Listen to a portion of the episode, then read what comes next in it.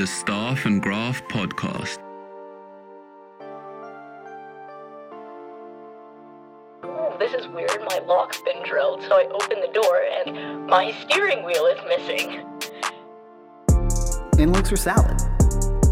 You know what? You're trying very hard not to get sued. You can have all the talent in the world skating around, but if you don't have a goaltender, it does not matter. Team Tidy Business, baby.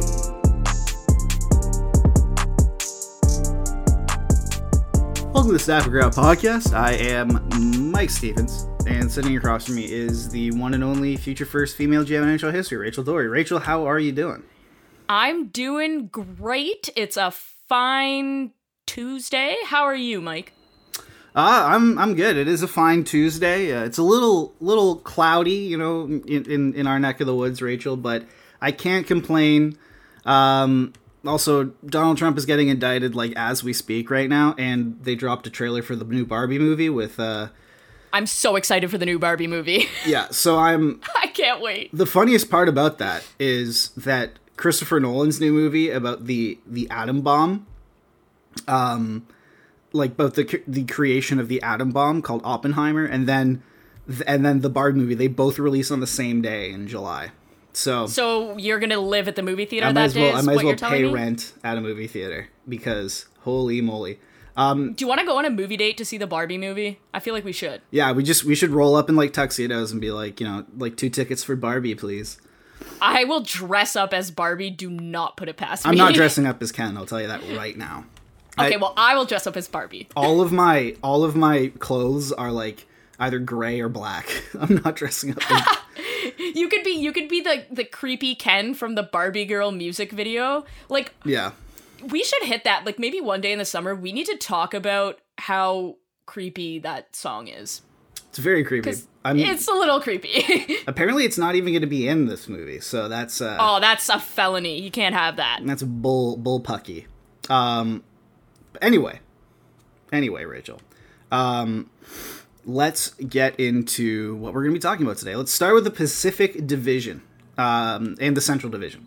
Uh, there've been two races. Like we, I've, we- I've talked a lot, a lot about it. and We've talked a lot about it about how there's like the race for the wild card in the Western Conference is is pretty intense. Both are. Yeah, both of them. Uh, uh, but the the race for the top of the division uh, in both Western Conference divisions is also pretty intense, and that like that will then determine home ice. That will determine a lot of stuff. Um, so there, like the fact that there's like seven, eight games left in the NHL schedule. Hey, there's still some pretty crazy stuff going down here. So let's uh let's jump into that. Um, Rachel, who do you think's gonna win the Pacific Division? Yeah, so right now uh, the top 3 teams in the Pacific, Vegas, LA and Edmonton have all played the same amount of games. They each have 5 remaining. I would say that Edmonton has the easiest schedule given that they play Anaheim and San Jose twice. So, like, three of their five remaining games should be automatic W's, um, unless they're they're resting guys. Um, but the problem they have is they're four points back of Vegas, and gaining four points on Vegas is is pretty tough. Um, but Vegas' schedule, I mean, you look at it, they got Nashville, LA, Dallas, and Seattle twice. Like, how many wins do you think they get out of that? like, Nashville's fighting for a playoff spot, so you have to assume they're playing Soros. the fact that Nashville is still in this, uh, uh, like they're not really in this, but the fact that they're, yeah, like the fact that they're still they're still alive at this point, given the fact that they just just sold off their entire team basically outside of their stars is is pretty And, like, impressive. Four, their four best players are out with injury. With like they have Soros and guys, right? Like no Josi, no Forsberg, no Duchene, no Johansson, and then obviously, like you said, they trade Niederreiter, like they trade Granlund. Who is playing for Nashville right now? Uh, Tyson Barrie and Ah, and Colton Sissons, and that's it. end just of those, list. Just those two. Um, yeah, so you know what? I think I think Vegas will win. I think Edmonton finishes second though. You think they finished second? Yeah, I think they'll beat LA out because I think LA, LA, first of all, LA and Anaheim have to play. So I guess whoever, or LA and Edmonton, whoever wins that game is probably going to get home ice. And that's their next game. Like, that's that's the game that will probably decide it. But LA's got Edmonton, Vegas, Vancouver, and Anaheim twice, and Vancouver's been good of late. Mm-hmm. Now, well, uh, Thatcher Demko has been good of late. Yeah, Thatcher Demko's been good. Like we all knew that there was going to be a dead cat bounce with with Vancouver. We all knew it. They had a they had the the what was it like the second or third easiest s- strength of schedule. Um, yeah, like and after- also getting a, your franchise goalie back that'll help. that'll help. So yeah, I, I, that'll that'll be good there. Yeah. So it this is such a tight freaking race, man. Like I love it. I love that. I love that. Like these these these teams know basically that they've they've locked they've either officially locked up playoff spots or they're still. Um, They've all clinched. They've all clinched, Colorado hasn't. which is wild. But like, They're the Well, only I- I- team out of this to have not clinched. I think it's because of games in hand, but still, it is hilarious that they. yeah, they have the best points percentage of the teams in the Central. But yeah, I think in the Pacific, I would go Vegas, Edmonton, LA. That would be my order. Yeah. Vegas, Edmonton, LA. Yeah, I can see that. Yeah, yeah. Well, I think Vegas will stay on top, absolutely. And then, uh, and then in the uh, in the Central, I'll go.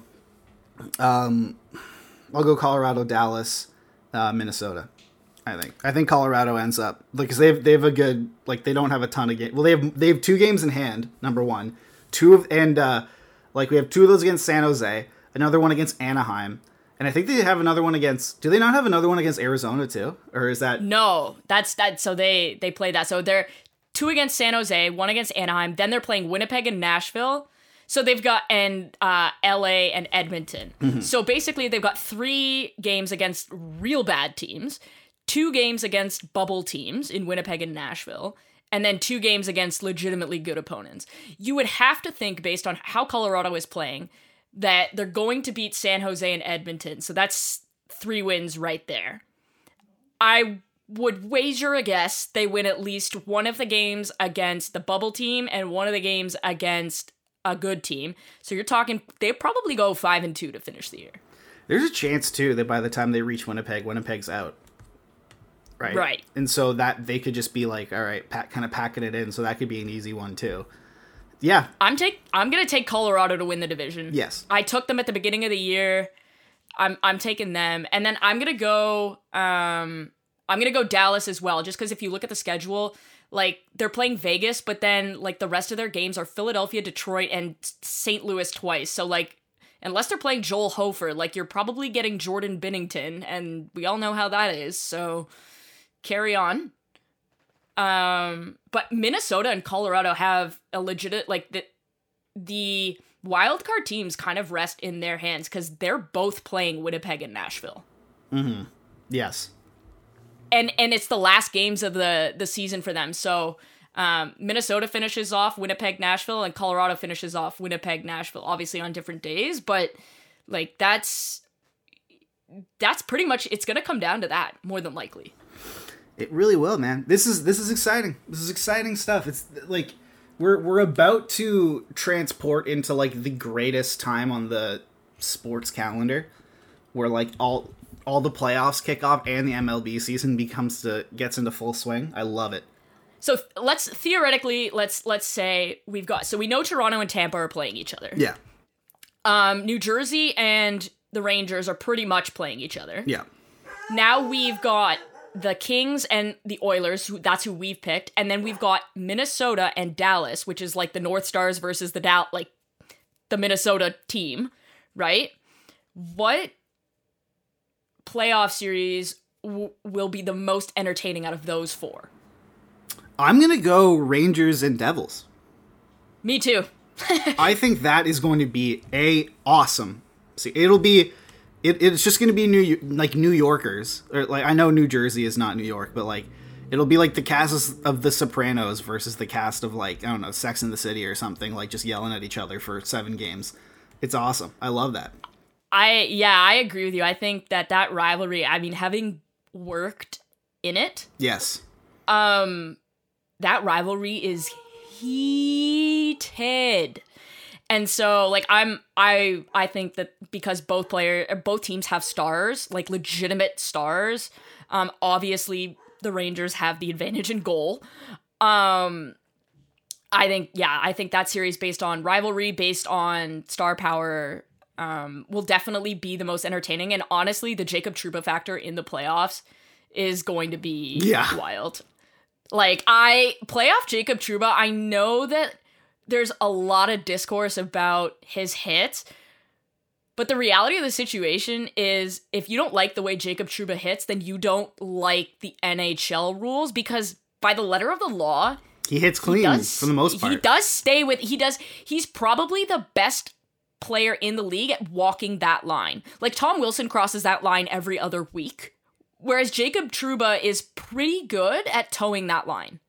And I think in a physical playoff series where like Jack Hughes is a bit of a smaller player, Nico Hischier isn't enormous by any means of the imagination. Like they're not Timo Meier sized, right? Like if you if Jack Hughes cuts across the blue line, like Jacob Trouba might wreck him.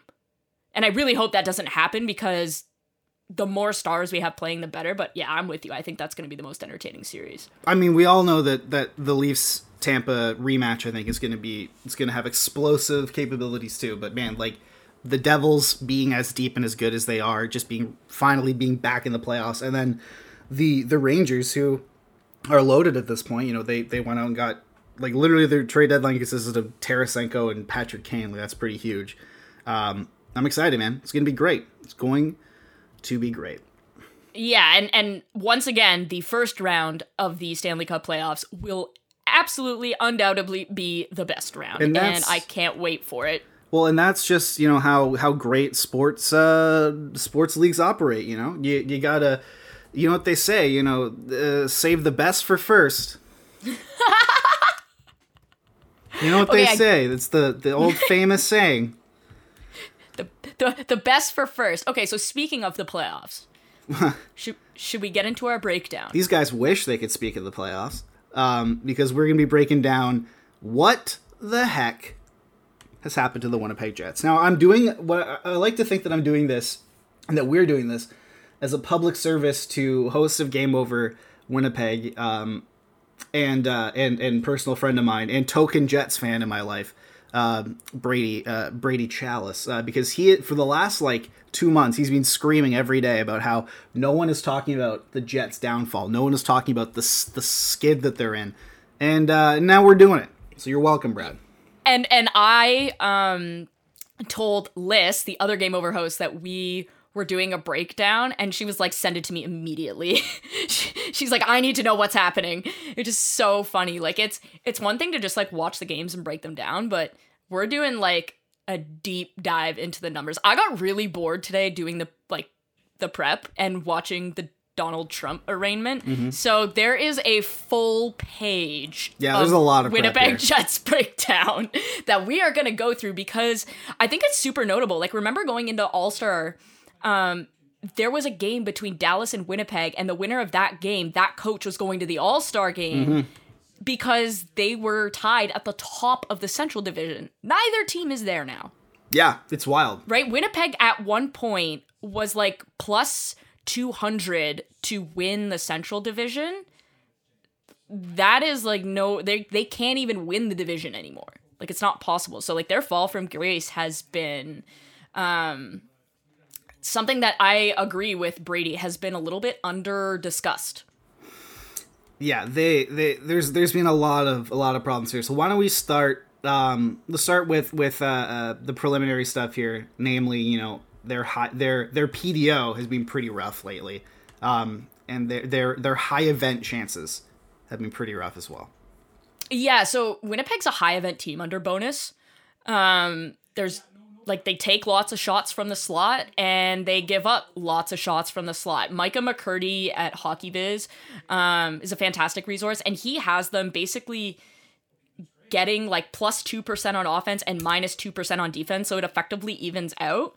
But you cannot be giving up that many like scoring chances and expect Connor Hellebuyck to like survive basically. And and I think we've seen that like you mentioned the PDO, like their PDO was kind of around 105 for like the first big chunk of the season.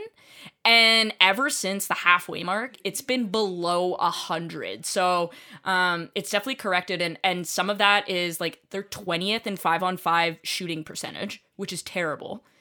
Um, like that's that's a huge issue. And I think shooting is a greater issue here. We're going to dive into it like with individual players, but like your 20th on 5 on 5 shooting percentage and your 22nd in power play shooting percentage. And that doesn't count for PDO, but they're just not finishing for lack of a better word, right? Yeah, and do they I would say that they normally have finishers. Like Scheifele's usually good at finishing his chances. That's like the one thing that Blake Wheeler can do well at this point. Um, Kyle Connor is obviously an elite goal scorer. Yes, exactly. Um, now I'm I'm very intrigued uh, uh, to get in when we talk about the, these players because I want to talk about um, obviously Nick Ehlers. Like that is the biggest that that like that is the the point of contention on, for every Jets fan is Nikolai Ehlers.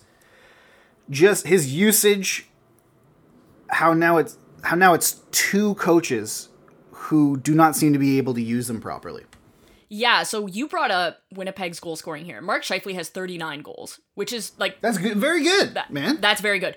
Kyle Connor has 30, which is like 20 less or almost 20 less than what he Less- finished with last season. Yeah, Pierre Luc Dubois has 26. He should be around 30 or 35. Um, Blake Wheeler has 16. That's not good enough. He makes 8.5. That's not going to cut it. Nikolai Ehlers, his time on ice has cratered and he only has 12. He's also only played 41 games. So Nikolai Ehlers has 35 points in 41 games, which That would be se- that would be 70 points. uh, that would be 70 points. yeah, so He's he played would be exactly half a season. Second on the team in scoring by that like pace. Um but yeah, let's let's talk about like from a team like let's do you want to go like net out so we'll do like net defense Yeah, let's start with let's start with Hellebuyck. Okay, so I mean, did you and I talk about on the podcast that like in the first part of the season, he was in the conversation for the Vezina? Oh, yeah. I feel like we talked about that, right? Absolutely. He was like he he dude, we were we like there was sneaky like dude, if they make the playoffs and they actually go like if they make the playoffs, run. like he could be he could be in like the heart. right because like, I, where would they be? so yeah. Okay, so since then, like from game 59 to game 75 is where it was a real big problem. In that stretch, Winnipeg went 6 9 and 2, which is a 411 points percentage. That is uh not good. They gave up th- in that's 17 games by the way. They gave up 3 or more goals in 13 of those 17 and 4 or more in 9 of them.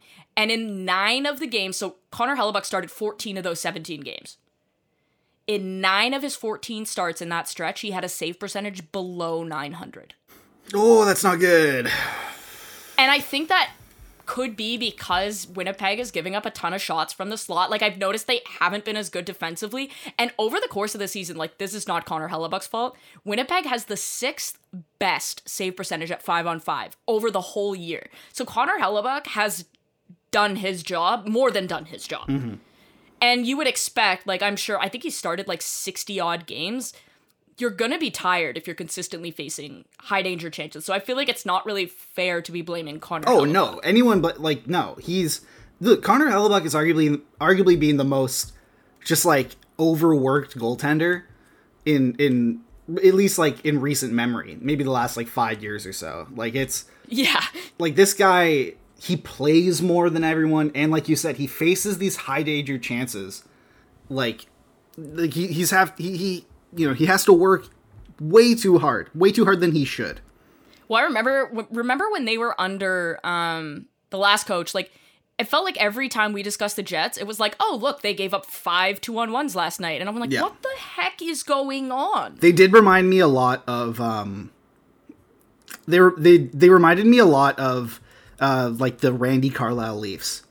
Oh god, that's not great. But like but like you'd always look at their number like they made the playoffs, you know, like barely, yeah, they barely You're made the playoffs right. and we knew that they weren't really going to do anything like in the, in the playoffs either, but they made it and they had some like very like tell me that at least tell me that like Scheifele, um, Ealer or not Ehlers, Sh- like Scheifele, Wheeler, and and um, and Connor don't remind you of like Bozak, JVR, Kessel in terms of like their just straight up like offensive sort of dimension. Precisely. And like it honestly, Kyle Connor is like Phil Kessel and Mark Scheifele was Tyler Bozak in that they don't play defense at all. Exactly. ever. And Blake Wheeler is uh, big and goes to the front of the net like James Van Riemsdyk did. That's honestly such a good comparison. and exa- yeah, and like we and then you would like you would look at the box score from that night, and it would be like you know they would end up winning like you know four three or five three or whatever, and they get outshot like forty seven to twenty six or something. That's wild. you know, and you'd be like, oh, cool. And then like Connor Hellebuyck stood on his head, and yet he'd be like the second star of the night. Like you know, it, it was uh, because they they would just get tired like that. They remind me of that, and now it seems like yes, they change coaches and everything, but like t- eh, last year and then also towards the end of this season, it just seems like they are. They're not necessarily Peter Horachek Leafs the next year, obviously. Like they're they, Oh. which is, was unwatchable hockey, but it was.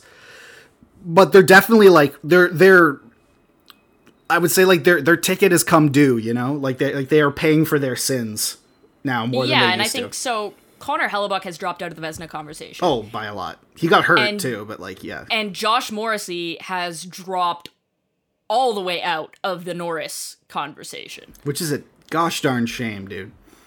I'm not saying he's a bad defenseman, but he is not in the like.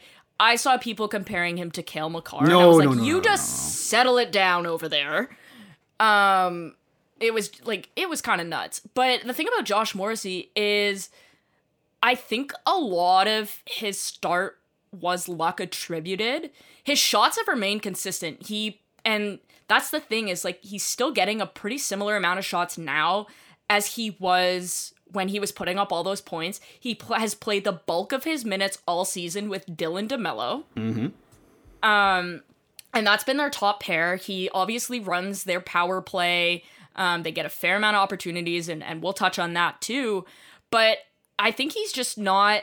Um, he got pretty lucky. Like his his shooting percentage was sky high at Yes. the beginning of the year, and his on ice shooting percentage was really high as well. And that was something that was always going to correct. That is something that always corrects to somewhere around your career percentage. And so I think at least he's he's shooting um the same amount but uh defensively he's really dropped off Yeah, and you know, like he had, he definitely seemed to be riding a, like a half season heater basically to start the Yeah. year.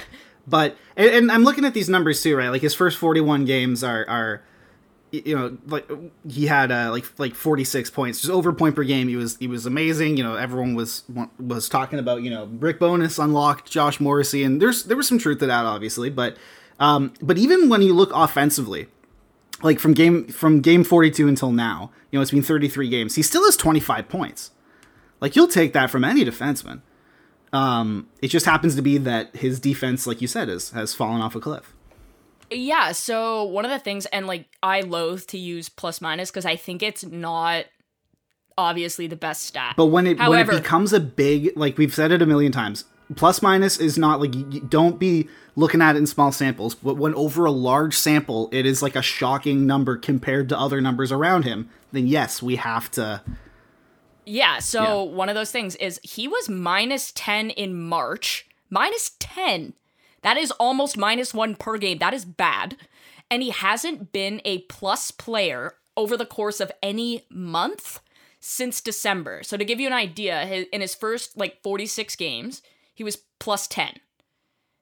In the 33 games subsequent, he's minus 13. That is a difference of minus 23 That's a lot.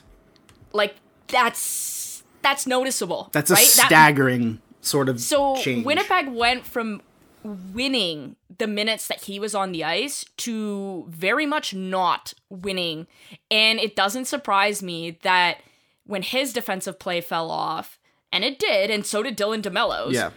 um that Winnipeg and the goaltending fell off a little bit. Obviously Connor Hellebuyck got hurt, but that Winnipeg's play in general fell off because if you're not playing well defensively, like it's really hard to succeed. And like according to Micah's data, his goals for per 60, which is like the actual goals for that you score at 5 on 5, aligns with this. And the expected goals for even showed warning signs and I remember Micah on Twitter saying that this was probably not sustainable from Josh Morrissey because he was inconsistent in terms of the underlying numbers and it was actually a negative in the middle of the season. Now he's been better of late. He's generating more than he's giving up, but there were signs that he may struggle at some point and I think that those came to fruition and that's why these numbers are valuable. Mm-hmm. Absolutely. Yeah, it's it's not a shock. And and like you said, they went from winning Morrissey's number or Morrissey's minutes to losing them now and it's not great when Morrissey logs the most minutes on the team. That's pretty much yeah, and it's not like Winnipeg has a choice. Like they don't. Neal Pionk has been horrendous this year. Oh yeah, he's like he had a fall off like crazy. That that man drove off a cliff, and I think that's been a problem for Winnipeg. Um, but yeah, like when when you are depended upon to be your team's top defenseman, and you are not defensively sturdy throughout the year, like that, it's going to show up in the numbers.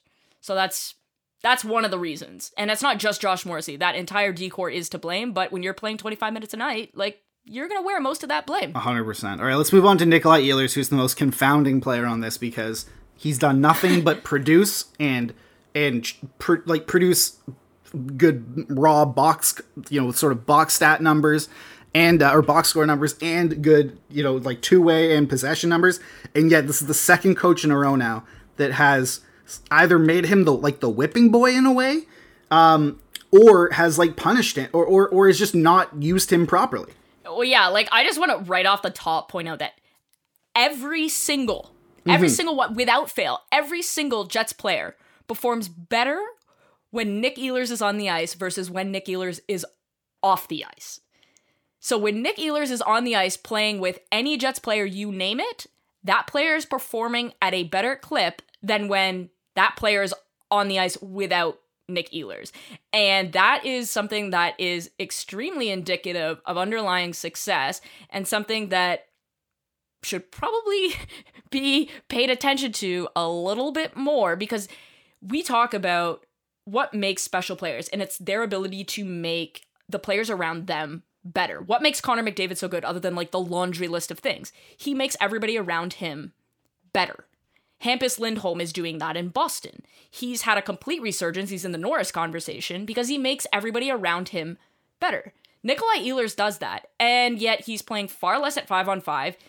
And like there were nights we've had texts go back and forth where I'm like, is Nikolai Ehlers on the fourth line or am I imagining things?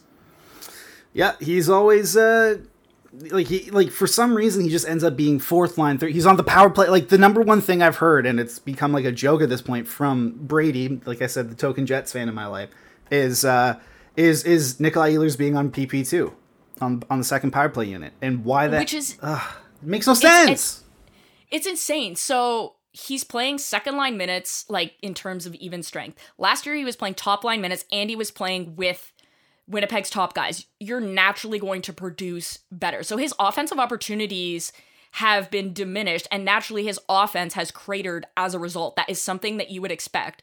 And yet he is still, even though he's playing with not as talented players, he is still producing at nearly a point per game. And I don't know about you, but I don't know many point per game or near point per game players that are playing on the second power play unit and on the third and fourth lines at any point. I don't know very many. That's for sure. right? So you look at it, he plays, so his even strength defense has improved, but it's come at the cost of his offense cratering, so it's lessened his overall value. Like, what makes Nikolai Ehlers special? He's an offensive dynamo. He creates opportunities for his teammates, which is why they all perform better when he's on the ice. And yet you're you're gonna play him with like Mason Appleton and Adam Lowry. Like he plays less than Kyle Connor, Mark Scheifele, and Nino Niederreiter uh, in terms of wingers, Insane. right? And he's the third most valuable forward by Dom's model. And like, never mind winger, forward, generally speaking. But he has similar ice time to Adam Lowry and Mason Appleton. What are we doing here? Like, what are we doing? He's he's their third most valuable forward, and if they played him more, he'd probably be their second or most valuable forward. And he's literally being played on the second power play unit and with players who he has no business playing with. Like it just makes no sense to me. He would be on the top line in Vancouver, in Montreal, probably in Ottawa. Like he'd be a top line player, top power play player on pretty much any NHL team. So why is he not in Winnipeg? It just It makes no sense, and he and like you said, Rachel, he like he would be another a top a top line player and a top power play producer. He likely will be on another team. Uh, he likely will fill those roles on another team that actually knows how to use him.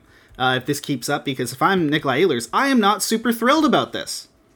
No, and that leads into the next guy, which is Mark Scheifele. And part of the reason why Nikolai Ehlers' ice time has been diminished is because Mark Scheifele is so bad defensively that they've had to move him to the wing, and he has taken Nikolai Ehlers' spot.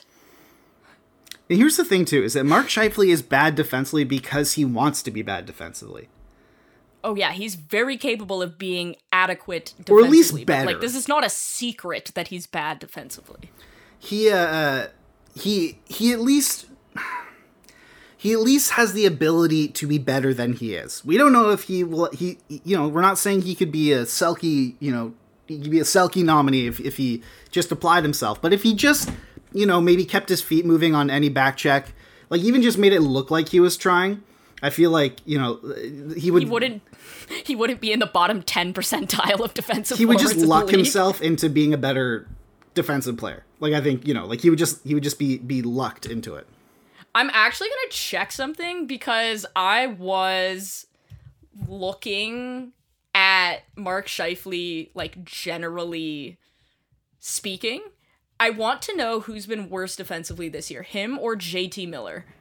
Because That is a really tough. Like that is tough. That is, you know, that's tough, right? Like that's when you're being compared to that's a real Sophie's choice right there. I mean, obviously neither, but okay, so according to Evolving Hockey, Mark Scheifele's defense is in the 10th percentile this year. And JT Miller is in the Let's see what he is. 13. So he has been worse than JT Miller. That's genuinely hard to do. And it might be because JT Miller kills penalties and Mark Scheifele does not. Why do they have JT Miller on the penalty kill? What the? F- Because JT Miller is actually willing to block shots and That's true. I mean, so does Elias Pettersson has been fantastic, and also like Bo Horvat was the premier penalty killer. So was Ilya Mikheyev. Mikheyev, uh, yeah, we all know what happened there. Um, Bo got traded, so like your premier penalty killers now are Elias Pettersson, JT Miller, Dakota Joshua, who's actually had a really good season. Um, but like you need like better guys. But like, anyways, like with Mark Scheifele, he has had to be moved to the wing because Rick Bowness, thank God, recognized that he is a complete defensive liability. Yes. But you look at it, okay, so he had 31 goals at the end of January, which is a 50 goal pace. He has eight since January 31st, which is a 26 goal pace. That's so he has still not bad, but- 50% less goals. Yeah. Look, tw- 20, 26, right? That's not terrible, but like when you were on pace, like were you on a 50 pace? Not great. And he's still going to get 40 this year, but when you're on a tear to get 50 and then you just like go off the map, that's a problem. And like he had 47 points at the end of January, which is 0.9 points per game. So like mm-hmm. he was on pace for like 73, 74 points. Mm-hmm. He has 17 points since. That's 0.68. Like that's a drop off of more than 20%. That's another just not good enough stat line. yeah, like you just can't when you are one of the offensive leaders of this of your team and you are producing at a clip and yes he had an elevated shooting percentage but he's not even producing the same amount of scoring chances anymore that's a problem and so he's been excellent offensively in terms of like his scoring chance and his generation but in terms of like rebounds created and power play like that has all cratered he has also like his defense from the beginning of the season to now has been horrendous. Yeah, and when you And it was it's not being masked anymore. and when when you are that bad defensively, um, you have to like like when you're so when when you are so one dimensional in terms of your your offense, you have to you have you have to be able to back it up. You have to like you can't you can't then stop producing. Yeah, like when Alex Ovechkin was awful defensively, he was forgiven for it because he scored umpteen billion goals every year. No one cared. And even when Ovechkin won the cup, he played defense. Like he actually committed mm-hmm. to the to the bit. He was a But, like, student of the game, as Mike Milbury always wanted him to be. Yes. But like you, you make a great point. If you want to get a pass for being Terribly Defensive? defensively, yeah. you better be putting up 100 points without a discussion because if you look at some of the best forwards, Elias Pettersson is probably going to get 100 points this year. He has been one of Vancouver's best defensive forwards. Auston Matthews leads the league in uh, leads the league in forwards for blocked shots. Like and he's also a 200 foot center. You need to be doing that. Um, Mitch Marner is I think already at 100 points. Jason Robertson, another one. Like all of these players can be excused for poor defensive play, and yet Mitch Marner is in the Selke conversation. Mark Stone is continuously in the Selke conversation. Jason Robertson is near the Hart conversation. Like Mark Scheifele's nowhere near any of that. And so you got he's either got to figure it out defensively and like make somewhat of an effort or you better start producing 45 goals a year. You better. And he's not doing that right now. All right. Let's talk about special teams to round up our to round it all up, shall we? Yeah, so I noticed on the interwebs that people were yelling and screaming about um, penalties as it pertained to the Leafs. Um, so I went and did a deep dive as it pertained to Winnipeg because I noticed a few very loud Winnipeg Jets laughing about it. And let me just point something out. Winnipeg has the eighth most power play opportunities in the NHL this year and they have been shorthanded the 23rd most. So they have f- over, what is it? They have 34 more power play opportunities than they do shorthanded, than they've spent shorthanded. They have 49 power play goals and they've only given up 39 shorthanded, which is like about even. Mm-hmm. But if you look at the discrepancy, usually, like, I know somebody did a deep dive on a few teams a couple of years ago, and it usually is about even. But Winnipeg has 34 more power play opportunities than they've been shorthanded. That is very unbalanced, and it's very rare. I also find it incredibly difficult to believe that a team who plays the way Winnipeg does is the 23rd most penalized team in the league. That Mark Scheifele PR tour that he usually does is really paying off. He seems to get the benefit of the doubt a lot, so Yeah, and so like special teams wise, like their power play ranks 24th in the NHL, which is below the Arizona Coyotes. is that bad? if you're below Can the you- Arizona Coyotes in anything except for I don't know, like I think Draft you, picks. like arenas you've been kicked out of, then I think uh, I think it's pretty good. Do you even know like who's on Arizona's power play? I literally couldn't tell you. Like if you, like if- I could tell you two players I could tell you that it's probably like Nick Schmaltz and Kate, Clayton Keller. and Matias Maccelli. Mean, okay, so three. I could tell you probably three, and that's my job is to know this stuff. And I like you. I you could threaten the lives of my entire family. I'd just be like, kill him. I don't know. I'm sorry. Right, and Winnipeg has Pierre-Luc Dubois, Mark Scheifele, Blake Wheeler, Josh Morrissey, and Nino Niederreiter on their top unit. Who could help improve that top unit, Mike? Why don't you? You know what? Why don't you tell me, Rachel? Because I think I have a I have a pretty good idea.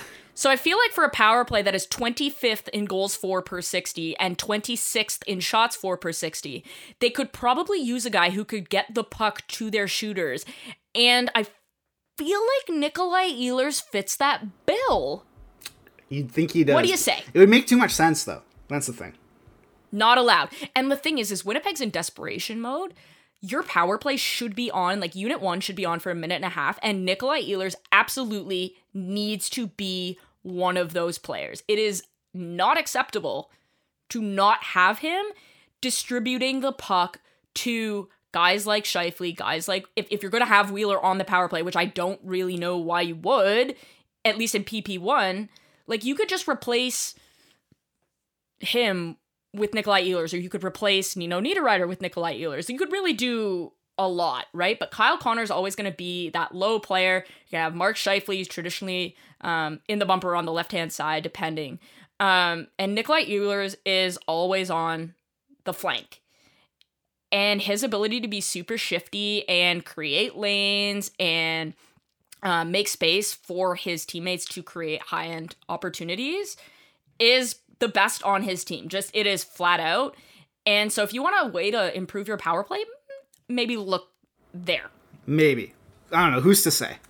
Who's to say? The one bright spot is their penalty kill is really good.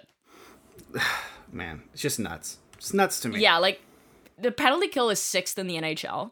Connor Hellebuyck has been a stud, 10th in save percentage as a team, and 8th in expected goals against. So they're not even giving up a ton on the penalty kill in terms of scoring chances. So Connor Hellebuyck's load is a little bit lightened from that perspective. And that's probably why when you have a really good goalie and you're not giving up a ton of chances, it's probably why you have a good PK. Um, so at least the PK is doing his job, but that power play has to be better. And their top players, like you just have to be better and maybe play one of your best players. Like just a thought. Absolutely. All right, Rachel. Before we head out, let's uh, uh let's round out the Avengers cast here. Um, so you know, last episode we did like the first initial group of of uh, of players as Avengers. Um, uh, like it was it was the initial six. Now we have a couple extra characters here, you know, that have rounded out. So uh, we got Ant Man, Captain Marvel, Quicksilver. Um, you know, spoiler: Quicksilver died um, in the uh, uh, in the only movie he's been in, but we'll we'll include him anyway. I already know who I'm putting him. Um, Quicksilver, Black Panther, Nick Fury, Doctor Strange, and Shang Chi. So I already I have a suggestion for Shang Chi, but I want to see who you Oh. pick for him. interesting. Okay. Um, all right. Can you describe because Yeah, because you don't if know. anybody hasn't picked up, I don't know what any of the Avengers Okay. do except like the dudes from last episode. I know what those guys do. Um, and I know it's Spider Man because he's my favorite superhero. But he's gonna be. We're gonna do a separate Spider Man. yeah, we'll do a different Spider-Man one. Um, what do you need me to explain. Rachel? Okay, what Ant Man? What's his power? What's he known for? His power is to shrink, get really small. So I'm literally So- just going to choose the smallest player in the league. I don't know who that is right now, but or is it? Or, or do we pick like the s- best small player? sure. I mean, I was going to go like Na- like even though he's retired, like Nathan Gerbe, just because he's literally five four. Like, like, like who's really small? Like, like like he's if if Lane Hutson was in the the NHL, I'd, I'd say him.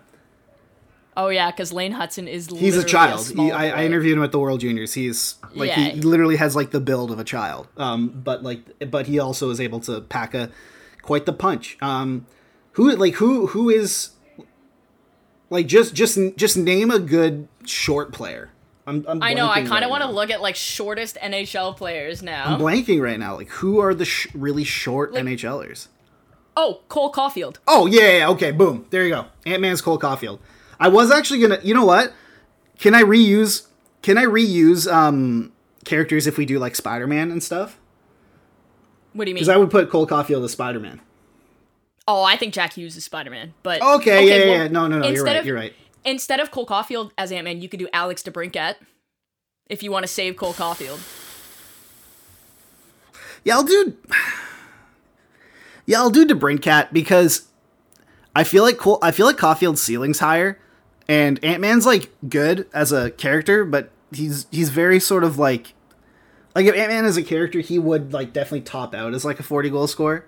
I think that's that's DeBrincat. So yeah, we'll do that. Um, obviously, Right, we'll save we'll save Caufield. He'll be in the chamber for a different superhero. yeah, yeah. So we'll do we'll do that. Um, obviously, Merle Poulin is is Captain Marvel. Obviously, Obviously. Captain we were saving Go. the we were saving like because you, you asked me about like Scarlet or not uh I keep saying Scarlet Witch because it's Scarlett Johansson Black Widow um and like like Captain Marvel is like the the most like powerful she like uh, uh, person in, in the Marvel universe, like the most powerful hero in the Marvel universe, and in Poulin, like she like there's nothing else that we can put her as. She deserves that respect. And we made Hilary Knight Scarlet Witch, right? Yes, I believe we did. Okay. and that that makes a lot of sense because Hilary Knight is like to me, she's very like mysterious. You know, I don't know why. She's just got this like mystery, like vibe of mystery to her. It's very nice. I like I like it, and that's what Scarlet and she's Witch- super cool, and so yeah, exactly. That's what Witch, so. Um, Quicksilver is obviously Kasperi Kapanen because literally the only thing he can do is move fast. Um, lit- like the, the the thing about Quicksilver in in the MCU is he's really fast and then he dies. So, so dying would be like getting waived, which happened to Kasperi. a hundred Captain percent. this year. Now Black Panther is very interesting um, because Black Panther. What is Black Panther? So Black Panther is the king of um, the adva- technologically advanced African nation of Wakanda. okay. he wear he uh, uh you know he's he's a he's a leader um so i'm trying to think he's obviously strong he's fast um man so black panther like who like a I was gonna say if he's, I was everything you said until you said fast. I was like Wayne Simmonds. Um, see i would say that but like, okay, so let's think. First of all, he absolutely has to be a player of color. Yes. As does Nick Fury. You can't have a white player be. Yeah. That's not a thing. Um, Evander Kane. no don't even dare No? don't finish that sentence Okay. Are you kidding me don't ever don't put that disrespect on black panther um you know i'm gonna go i'm gonna go Hmm. K'Andre miller Ooh, that's a good one. I'm gonna go K'Andre Miller because Black Panther. It's not just the um, it's not just his physical strength, which K'Andre Miller has a lot of, but it's also his strength of character. And we all know that K'Andre Miller is just like a very good person. Um, oh, I was gonna say if we're going like if we were allowed to use retired players, I would use Jarome Iginla. Oh, oh my God, yeah, one hundred percent. Oh yeah. Now for Nick Fury, what is so? What is Nick? so Nick Fury is kind of like the he's the director of Shield, and Shield is like the organ is like the sort of like military organization. Now, So we're talking straight up leadership here. I would say Wayne Simmonds Yeah, I'm thinking that because too. also Nick Fury at this point, if we're going off at this point, Nick Fury is kind of past his prime. You know, like he's he's getting older. He's not quite as effective anymore. He's literally been on a vacation in in the Marvel in like his his character has literally been on vacation um since was it 2019 um so i would have to go um like there's a few I I think okay, so Wayne Simmonds because like obviously you have Anthony Duclair, you have Darnell Nurse, but are we going Iginla or are we going? we have to do current uh, players right so So K'Andre Miller, I like that pick. K'Andre Miller is is a great pick. K'Andre Miller and um and Wayne Simmonds. Wayne Simmonds, like I definitely am getting Nick Fury just because he's like he's he's a badass. Obviously, he can handle himself if he really needs to, but he's kind of like he's he's in his twilight years in a way. And he can provide advice. He provides advice. yes, to, like, it's a all he's all he always right? shows up for a monologue of some sort, you know. So He's a a, a crafty veteran. like the like the heroes are always down and out, and then Nick Fury will show up and be like, you know, you guys are the heroes. You need to save the world, and they're all like, wow, we didn't realize that until Nick Fury told us, and then they they go out and they uh They do they it. do it. Um, Doctor Strange is actually a really hard one. okay, so he's the time travel guy, right? Yes. Like he can stop time. Yeah, he's got the Eye of Agamotto, so he can uh, turn back Okay. time. Yeah, Can I make two suggestions? absolutely. Patrice Bergeron Oh, that's a really oh, that's a really good one. or Sidney Crosby because it, Father Time just does not apply to them. Sidney Crosby, it has to be reserved for something better. Okay, because I think Patrice Bergeron is literally forty years Um, Patrice old. and Bergeron, is 100 somehow- is is is yes. Put Patrice Bergeron in there, hundred percent. Um, and then for Shang Chi, I was gonna say Jason Robertson. Same. Yeah, because Jason Robertson just hit hundred points, um, and Shang Chi is the like he uh, uh Simu Liu, Simu Liu. solid Canadian. The only thing is Jason Robertson is not Canadian, um, but neither is Shang Chi, so it doesn't matter. Uh, but Exactly. Um, although uh, see the thing about shang-chi is that he's the son of the mandarin and the mandarin is a uh, is a very He's the son of an orange. no He's the son of like a like a villain, like a very powerful villain. So I was trying to think of like I was trying to think of like who like like you know the the best nepo baby in the NHL. But like their but their dad had has to be but the dad has to be like really like re- like really really powerful as well. Uh, so it would be a Tkachuk. I would I like Jason Robertson. Yeah, let's do Jason Robertson. If if Jason Robertson's dad had like been a very good NHLer, then this would have been the perfect analogy. um Also, I would say Brendan Lemieux. No, But don't even. He somebody submitted the movie The Insurrection to our Twitter Yeah, I saw that. with Tony DeAngelo. So it's just it's just Tony D and, and which is so I saw that that Photoshop. I was Oh dying. my Okay, so here's what we got. I'll read the list. Ant Man is Alex DeBrincat. Yes. Captain Marvel is Marie, Philip Poulin. Yep. Quicksilver is Kasperi Kapanen. Yep. Black Panther is K'Andre Miller. Yep. Nick Fury is Wayne Simmonds. Doctor Strange is Patrice Bergeron. Yep. And Shang-Chi is Jason Robertson. Absolutely. Yep. All right, yeah. Keep sending us suggestions. We've got like the Jungle Book, Mean Girls, 101 Dalmatians. So like Mike's gonna do some, and I'm gonna do some because like I don't expect Mike to know the personalities of the 15 Dalmatians. I don't like definitely not the Dalmatians themselves, but like the, all the humans in the in in the story, I definitely would know. Um, uh, the now we have a suggestion here as well for Ocean's Eleven, which I think would be so much fun. Um, I don't even know what Ocean's Eleven is. It's a heist movie with like George Clooney and Brad Pitt and Matt Damon and oh, what? Okay, so I gotta watch. Yeah, you gotta watch. it's I literally like- all of those men. and Don Cheadle. Um, it's just like putting together like a like a heist crew of of um, of NHLers. It would be be great. Oh, that'd be so fun. yeah. Somebody texted me that we should do Step Brothers, and I was like, oh don't know. well, it's the Chucks. Like it has to it's be, obviously right? the Chucks. If, if anything, we should do Anchorman. Oh my god, yeah. Like okay, the, so the we got a lot team. of suggestions. Yeah, so we, we could do that. But that's great. That was a lot of fun. Hopefully, Jets fans feel.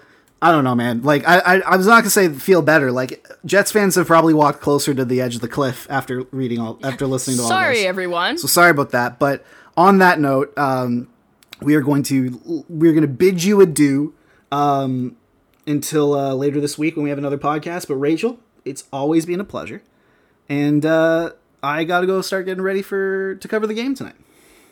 All right, I'm gonna go lay in the fetal position in my bed because I think Bayern just lost. Mm.